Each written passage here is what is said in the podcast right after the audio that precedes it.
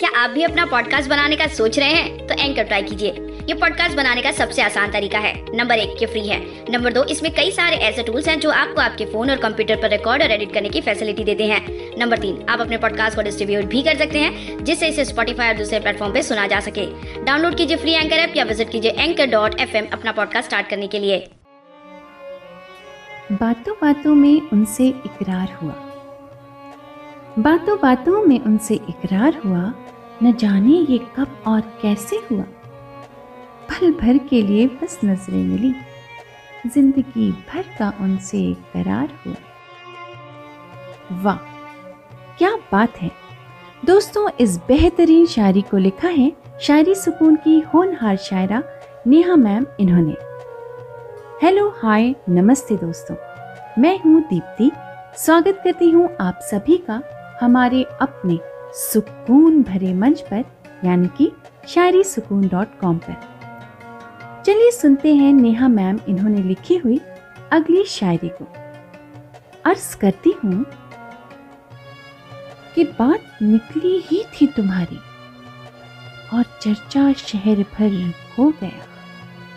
बात निकली ही थी तुम्हारी और चर्चा शहर भर हो गया। कसूर हवाओं का था शायद।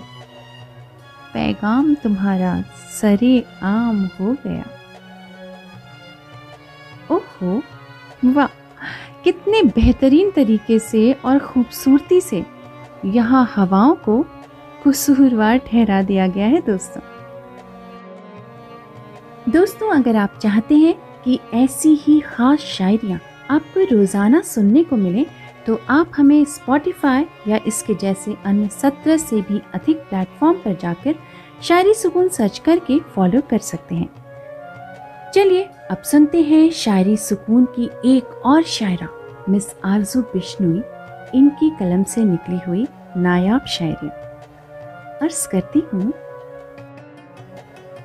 कुछ बोलो, कुछ बातें करो। यूँ न गुमसुम मुलाकातें करो। कुछ बोलो, कुछ बातें करो, यूँ ना गुमसुम मुलाकातें करो। कह दो अपने दिल के सारे राज। बन जाओ मेरे दिल की आवाज़। बन जाओ मेरे दिल की आवाज़। क्या बात है। दिल के राज कहने के लिए बातें करना तो ज़रूरी है। और अगर आपका साथी बात नहीं करेगा या करेगी तो बात आगे कैसे बढ़ेगी? ज़रा सोचिएगा इस पर, है ना? हम्म। कोई बात नहीं, इसी बीच सुनते हैं आरज़ू बिश्नोई, इन्होंने लिखी हुई अगली शायरी को। अर्ज़ किया है, उनसे बातों ही बातों में कुछ ऐसी बात हो गई।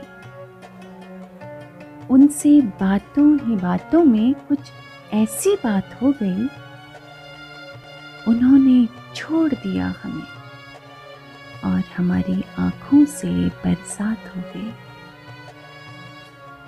उन्होंने छोड़ दिया हमें और हमारी आँखों से बरसात हो गई। क्या बात है?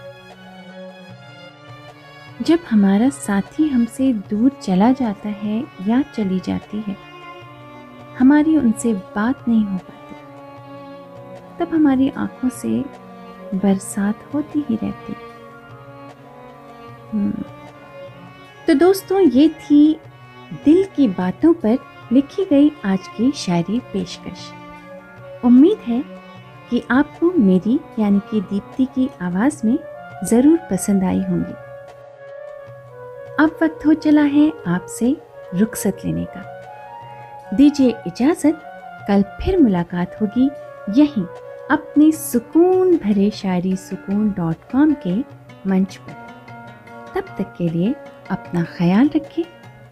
नमस्कार।